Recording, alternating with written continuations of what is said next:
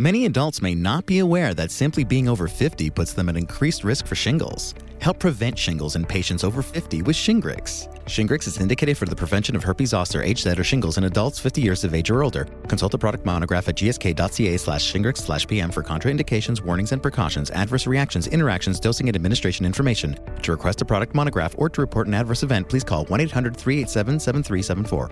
Learn more at thinkshingrix.ca. This episode is brought to you by Audi Canada. The Canadian Medical Association has partnered with Audi Canada to offer CMA members preferred incentive on select vehicle models. Purchase any new qualifying Audi model and receive an additional cash incentive based on the purchase type. Details of the incentive program can be found at audiprofessional.ca. Explore the full line of vehicles available to suit your lifestyle. The Audi driving experience is like no other.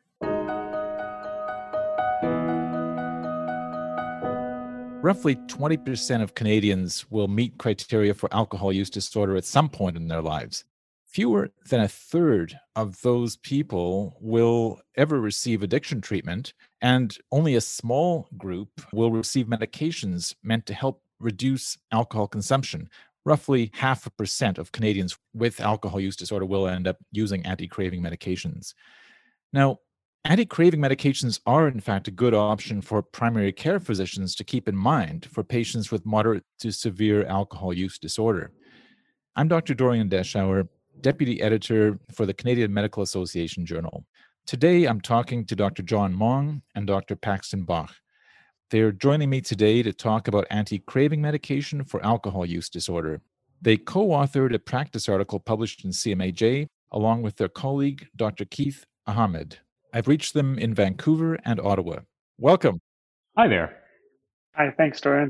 So, to begin with, can you each tell us about yourselves? Yeah, absolutely. So, first off, thank you so much for having us on. It's it's really um, an exciting thing to be able to talk about. I'm John. I'm a general internist working at the Ottawa Hospital with a clinical focus in addiction medicine. I also work with the substance use program consult team and I'm doing my master's in quality improvement in patient safety through the University of Toronto's IHPME. I really became interested in addiction medicine, uh, you know, during my training in internal medicine because so often we would see patients admitted to the CTU with substance use issues, and while we could take care of their acute issue, whether it was osteomyelitis or alcohol withdrawal or alcohol-induced pancreatitis, it often felt a bit like we were putting a band-aid on the solution and not really helping them with their underlying substance use issue. And that sort of led me to get interested into into this area of medicine. And um, I think it's been such a useful set of skills to have, and I'm really excited to be talking about it today. Paxton? Uh, yeah, thanks, thanks, Dorian, and, and, thanks very much for inviting us to be on the podcast today. Uh, my name is Paxton Bach. I'm a clinical assistant professor at the University of British Columbia here in Vancouver, and I'm a general internist and addiction physician working at St. Paul's Hospital in downtown Vancouver. I also, uh, in, in, addition to that, I'm the program director for the BC Center on Substance Use Clinical Addiction Medicine Fellowship, and um, in that role, I get to to work with a lot of trainees and um, teach about the principles of addiction medicine, which is an area that I I also very passionate about. I, like John, am a general internist and was really struck by um, my inability to to help a lot of the patients on CT with some of the underlying uh, drivers of of of many of the presentations, and um, that's what led me um, to explore this area of medicine. And I, I, would just echo John; it dovetails very well with my skill set as a general internist, and it's a really satisfying area of medicine to, to practice in, but also to teach in, because I think it's it's underappreciated how how much evidence and how many tools we do have to help people um, dealing with substance use disorders. Thanks for that introduction. Actually, it does give me some context as to how you're seeing the world and seeing the problem of, of alcohol use it's actually quite far down its its trajectory by the time people are already affected in hospital. So john can you talk to listeners who are working in primary care who might just want to know how do i know if the person in front of me has an alcohol use disorder? Absolutely and i think that's uh, that's an excellent question you know whenever i talk with trainees or even colleagues about what constitutes alcohol use disorder you know, invariably someone asks, well, what about that time I, I got drunk and blacked out um, in, in undergrad? I mean, I have an alcohol use disorder. Um, and, at the end of the day, it boils down to sure, there are the diagnostic criteria in the DSM 5, but the way that um, the thing that really separates an alcohol use disorder from uh, using alcohol, uh, more generally speaking, are, are, something that we tend to think of as the four C's. And uh, those stand for cravings, compulsions, control, and consequences. And so when you break it down, uh, essentially, those are the features which will separate someone with any sort of substance use disorder, alcohol included, from, again, someone who simply uses the substance. And so uh, breaking it down a bit more, craving is essentially, it's, a, it's a, almost like a physical pain, like hunger, that someone has um, to, to use a substance. And compulsions are, they're like an overpowering urge um, to use that substance. Consequences, of course, are when someone continues to use a substance or has negative consequences as a result of their use. And control is uh, when patients and people feel like they no longer have that ability to moderate or temper how much they use. And it's really those four C's that I keep in mind when, you know, discussing alcohol use um, with patients and, and whether or not you know, a patient's use pattern fits more into a disorder or simply um, just uh, occasional regular use. That's really helpful to moving beyond just a straight counting um, approach to alcohol intake. So you're, you're wanting to look at, at the bigger picture in a person's life. Paxton, so can you help us understand then? I guess what we're talking about now is the conversion of, of evidence based medicine into practice. Because when we're talking about anti craving drugs, we're talking about uh, uh, people who have moderate to severe alcohol use disorder, how do you differentiate that group from people with a milder addiction who might not necessarily benefit from from anti-craving drugs? I think you said it up really nicely there that we do have criteria to make these designations through the DSM, but as you alluded to, you know, um, treating the patient in front of you is not necessarily that um, black and white. And I think that it's important to remember that people will fluctuate but may potentially fluctuate along that spectrum at different points in their life as well. So what may at one point meet criteria for severe alcohol use disorder may at another point not not necessarily do so. So I think that for me at least, I move a little bit beyond the DSM criteria at this point, and I just have a conversation with the patient. And I think that the way that this was framed to me once by by somebody I worked with was really approaching these questions and these conversations with curiosity um, because I think there remains a fair amount of stigma in Canada around people with substance use disorders, alcohol included. And so there can be some reticence, I think, uh, on the, the side of a patient to really open up and discuss their alcohol use.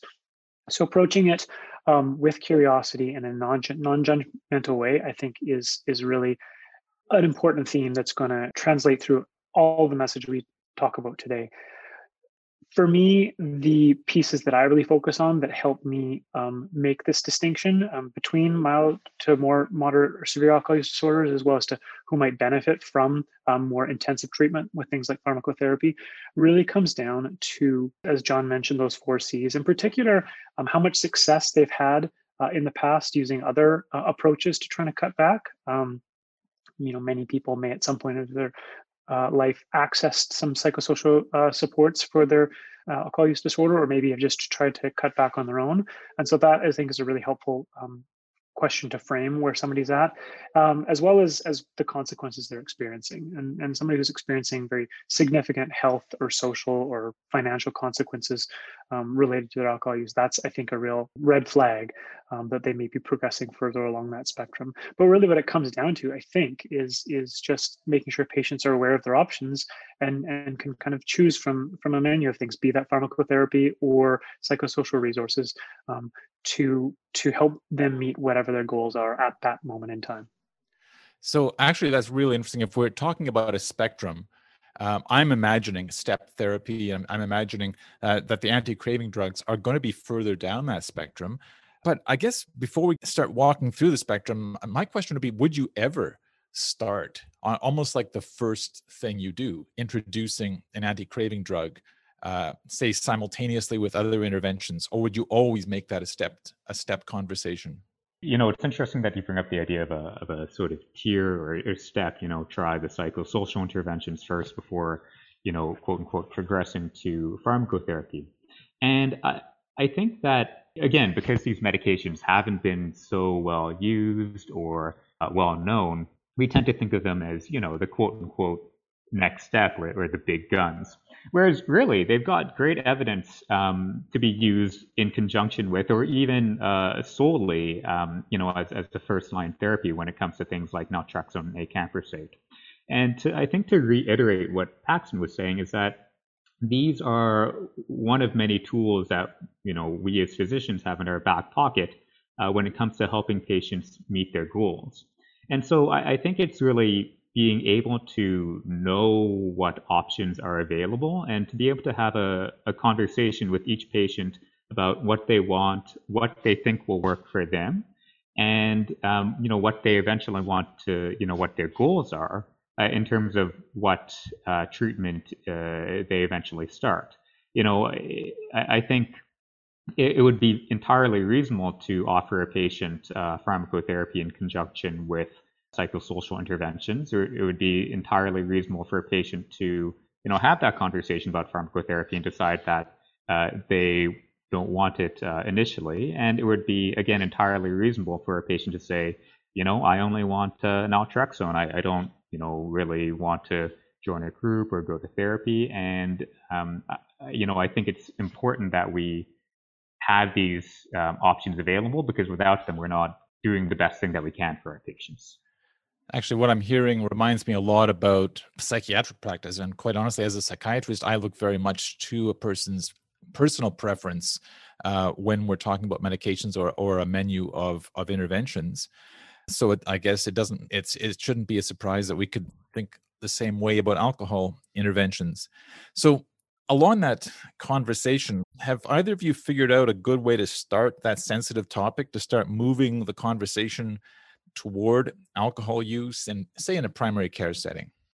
So I guess I should say for full disclosure, Dorian, that I am an addiction medicine specialist. I work primarily in an inpatient setting or in a, in a specialty clinic. So um, that's not an environment that, that, that I tend to operate in. But I what I what I often talk about with um, with providers is two things. It's it's really about one, I think, normalizing this uh, conversation as a part of uh, a part of general primary care. Um, I think we talk to people, people are generally fairly used to talking about things like smoking, um, I think, at this point. And so just really normalizing this conversation is just, just a part of a conversation about somebody's habits and lifestyle and making it part of your routine care.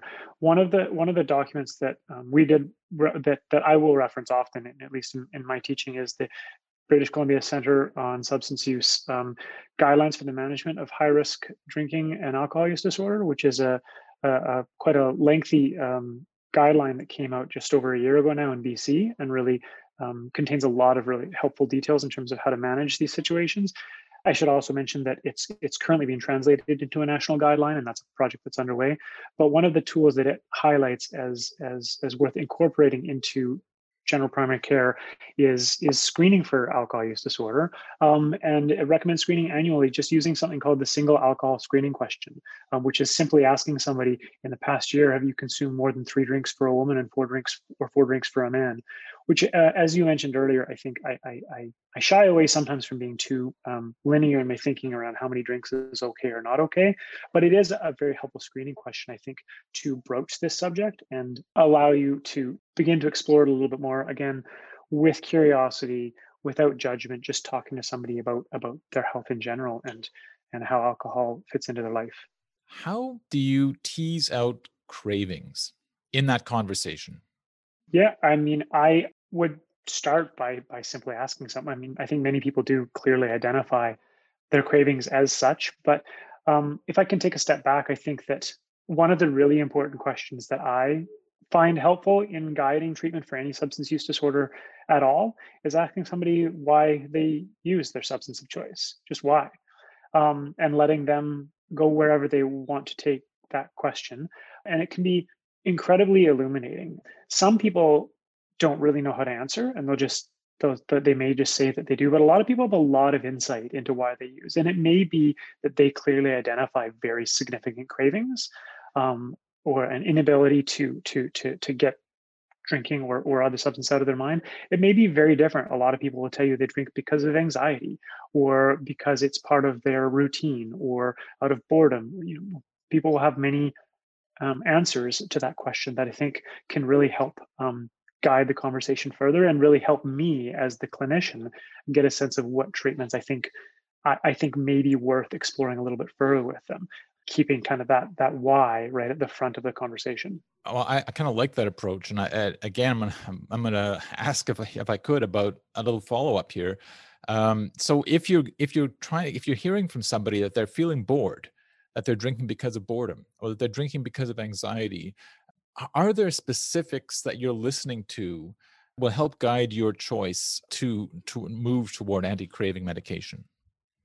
Uh, that that's a really excellent question, Dorian, and something that's actually um, we, we I talk about this a lot um, because um, I would like to think that that is true. Um, I think that you know we we conceptualize alcohol use disorder as one entity, but I think that that's not really um, it's doing a disservice to our patients. It's a, you know it's a very heterogeneous um, condition or or um, disorder Um, and people do drink for very different reasons with very different patterns uh, at very different times in their life. So i often think about that heterogeneity and whether we can um, gain a better understanding of what treatments might work for somebody based on those patterns. That being said i don't think we really have the evidence yet to support that. Um, so it's something that's certainly in my mind but I, I tend to, uh, and moving into a little bit about medication specifically at this point, I do tend to try and stick with our first line medications for most patients as our first options, um, just because they are the best they do have the best evidence supporting them they are the best tolerated um, and they tend to be more effective. So while I, I, I hope that we gain that ability to be granular um, in that sort of way uh, at some point in the future i'm not quite sure that um, we have the evidence to support that yet at least so I'm hearing that there's quite a lot of non-specificity in both the language that people use to describe their drinking, and and also in in the language that we use around um, medications. In other words, what type of language would get somebody to be on medications? Would their language change as they start to describe that feeling when they're taking the medication? Um, yeah, I, I, would agree with that. I, I, you know, I think that everyone um, everyone has unique experiences with alcohol or their substance of choice and again i i'm endlessly surprised by by patients and, and what what may work for for one or, or may not work for another. So i try not to come in with any uh, preconceived notions. Um, the nice thing about these medications um, as we've mentioned in this article is they're they're they're generally quite well tolerated um, and you can get a sense of their effectiveness quite quickly. So um, I, I, work with patients to you know, when when the decision is made to try a medication, I'll work with a patient. We'll pick one and start it, um, and we'll go from there. And I'm happy to to rotate through as many medications as needed in conjunction with other supports to to to find a combination that works. Well, since we're talking about medications, why don't we move on to the question of what anti-craving medications are and how they work physiologically? Yeah, absolutely. So, you know, this is the part that sort of tickles my fancy as an as an internist, the pharmacology, and I just find it absolutely fascinating. Uh, so, anti-craving medications, they're a group of medications similar to how within antihypertensives you've got ACE inhibitors, beta blockers, and and all of that. So, uh, the two first-line agents um, for uh, alcohol use disorder and anti-craving medications are naltrexone and acamprosate. And uh, naltrexone, um, you might say, hey, wait a second, that sounds a bit like naloxone. That's an opioid uh, blocker. How does that work in alcohol use disorder? And and you're you're right. Naltrexone is similar to naloxone in that it's a um, an opioid blocker. And the way that it works, very interestingly, is that uh, it blocks the effect of endogenous opioids uh, in our limbic system, in our reward pathway. And in patients with alcohol use disorder, they have an outsized, uh, a higher than normal response of uh, opioid, endogenous opioid release to using alcohol. And the thought is by providing naltrexone, you can block um, that uh, reward pathway. And so, by the principles of operant conditioning, um, when patients uh, with alcohol use disorder who are on naltrexone use alcohol, they don't get that same pleasurable effect. And so there's less of a drive or a desire to use alcohol. Acamprosate, the mechanism of action is less well known, but it's thought to modulate the um, GABA and NMDA receptors, and it can help to mitigate some of the subacute withdrawal symptoms. So withdrawal symptoms that you know last maybe weeks to months after cessation of alcohol. And uh, again, just going back to that idea of you know no two patients are the same, and and alcohol use disorder, people use alcohol for very different reasons. It's a very heterogeneous um, disorder.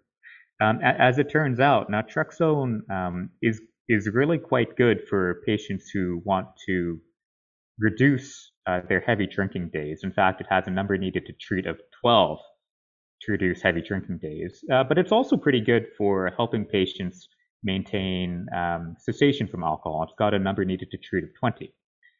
Um, and acamprosate's a bit different. It uh, only helps for patients who wish to achieve cessation from alcohol, at which point it has a number needed to treat of 12. And, you know, as an internist, these numbers are ridiculously great, right? You know, I'm used to seeing NNTs of 30, 40, 50. So when I first learned about these meds and, you know, that they've got an NNT of 12 to 20, you know, it's, it's almost criminal how, how underutilized they are and you know they they have very direct pharmacologic um, mechanisms of action, and uh, they're ev- evidence based and and they work. So okay, looking at the two, let's just let's just start with naltrexone and acamprosate, and say again, think you're in a primary care office and you're having to think, okay, which one should I try? Which one should I prescribe first? Which is safer? Are there anything special things I should know about one or the other uh, uh, and prescribing? Yeah, absolutely. So uh, I think it comes down to the individual patient, um, any uh, specific uh, co-occurring medical conditions, and what other medications they're on. So the first question I tend to ask myself is, uh, what's the patient's goal? If the patient wishes to achieve alcohol cessation and maintain alcohol cessation, then I'd be leaning towards a acamprosate as opposed to naltrexone, simply because uh, the evidence is better for maintaining cessation. That being said, there's a whole host of other factors. A Acamprosate is dosed three times a day, and, and of course, you know, it's it's tough to even remember to take a, a medication once a day, uh, you know, just speaking from personal experience. Um, so three times a day can, be a bit tougher for patients to remember. Uh, naltrexone, conversely, is once a day, and so it's just a bit easier for patients to uh, remember to take. And it can just help um, if patients, you know, are out of the house quite a bit, or if um, they don't have a very regular schedule, then maybe naltrexone might be a better choice from a, a dosing perspective. In terms of contraindications and, and, side effects, they're a bit different as well. So naltrexone, again, going back to that idea that it works similarly to naloxone, if patients are on opioids, or you know, and that includes uh, opioid agonist therapy like methadone or Suboxone, uh, then naltrexone is uh, contraindicated because it will uh, inhibit or, or stop uh, the opioids from working. So if someone uh, is also prescribed opioids of any kind, then naltrexone is is out the window, unfortunately. And naltrexone is also contraindicated if there's severe hepatitis or um, liver disease. There's no hard and fast cutoff, but uh, you know, probably a MELD of 15, so uh, end-stage liver disease, um, you know, you, you, don't want to be using naltrexone in that case. Or if they have uh, AST or ALT more than two times the upper limit of normal. Uh, so those are also contraindications to naltrexone. Uh, in comparison, acamprosate uh, can be used even in, in liver failure, but it's contraindicated when the creatinine clearance is lower, and you just have to dose adjust in case the creatinine clearance is uh, less than 50, and you can't use it if the creatinine clearance is, is less than 30. Um, as Paxton was saying earlier, both meds are pretty well tolerated. Uh, side effects tend to be pretty transient for uh, naltrexone, uh, some fatigue, uh, sometimes a bit of GI upset, but again, uh, quite transient and very well tolerated. And uh, similarly for acamprosate, uh, the major side effect is is GI upset, but again, transient and very well tolerated. And so, you know, the magnitude of the potential benefits, I think, really quite strongly outweighs any you know minimal side effects that might uh, might arise. Now, can I ask you um, about availability, and I I recall not long ago there was a shortage in Canada of um, acamprosate. Is that still happening now, or like, in other words, we're talking about acamprosate, but can people actually get it in Canada right now? Thankfully, yes. Uh, I believe the shortage ended in July of last year, but you're right. There was a, uh, a shortage uh, for a while with acamprosate. But as of right now, uh, both medications are available. And I believe covered under most provincial programs? I believe so. In Ontario, they are certainly covered under the LU codes. Uh, I wouldn't know for sure about the other provinces. Paxton, any any uh, uh, full coverage in British Columbia?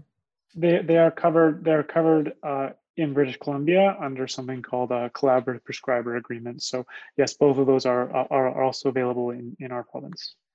We've talked a little bit about starting the medications, introduce the two, the best known ones, naltrexone and acamprosate. In your article, you mentioned topiramate and gabapentin, which we don't have time really to go into here. And I think people who are more interested can look at, at your article and, and further readings. But I want to ask you both actually about the, the flip side to starting a medication. And that is, how do you know it's time to stop um, a medication? That's another excellent question, Dorian. And obviously, and one of the first questions that comes up from patients when we are initiating these medications, I typically suggest, um, you know, starting one of these medications. And um, as I mentioned earlier, quite quickly you should be able to establish whether they're achieving any benefit or or not from medication. So usually I'll try and see them back in one to two weeks. Uh, and, and but if by a month into a good trial of medication, they're not seeing any benefit, I would be looking at, at alternative options. If they are seeing a benefit, that that becomes the question um, in terms of how long do we carry on uh, down this road, and it it really varies. And I, I I try to to put it as much as possible to the patient. Generally, you know, 12 weeks is the most typical duration that these medications are studied. So we tend to not have a great deal of data beyond that that point in time. So I usually recommend that we that we try medication for a minimum of three months um, if they're achieving some benefit, and then we sit down and we reassess. And if somebody feels if that they're really obtaining a lot of benefit and it's really helpful and they're they're meeting their goals and they're feeling good, um, and they want to carry on, that's fine. Um, then we can carry it on. As, as John mentioned, they're very well tolerated medications, and I'm happy to keep going with them for as long as they feel um, they're they're they're helping them. Similarly, if somebody at three months decides that they'd like to stop and kind of see how things go, I, am supportive of that as well. Um, and we'll take it a day at a time and see how things go. And if they do stop and they find that cravings come back, well, then I'm more than happy to restart the medications and um, carry on for, for, for a period of time beyond that. But that's usually my suggestion is, and it's within our BC guidelines as well, is three to six months as our initial trial. And then, and then from there, um, you can reassess and make that decision collaboratively with your patient. And just out of curiosity, um, a lot of psychiatric drugs, as you know, have withdrawal and rebound symptoms if you stop them all of a sudden, especially if you've been taking, you know, antidepressants for a while. Um, has anything like that been described with the anti-craving drugs? No, one of the one of the fortunate things about these medications is that really um, there's not uh, starting and stopping them is is quite straightforward. At least with these first line medications, um, naltrexone and acamprosate. So um, it's le- not something we have to worry about as much with these medications, which is again why they're such um, helpful tools and, and really quite easy to incorporate into your practice. That kind of leads me to the next question.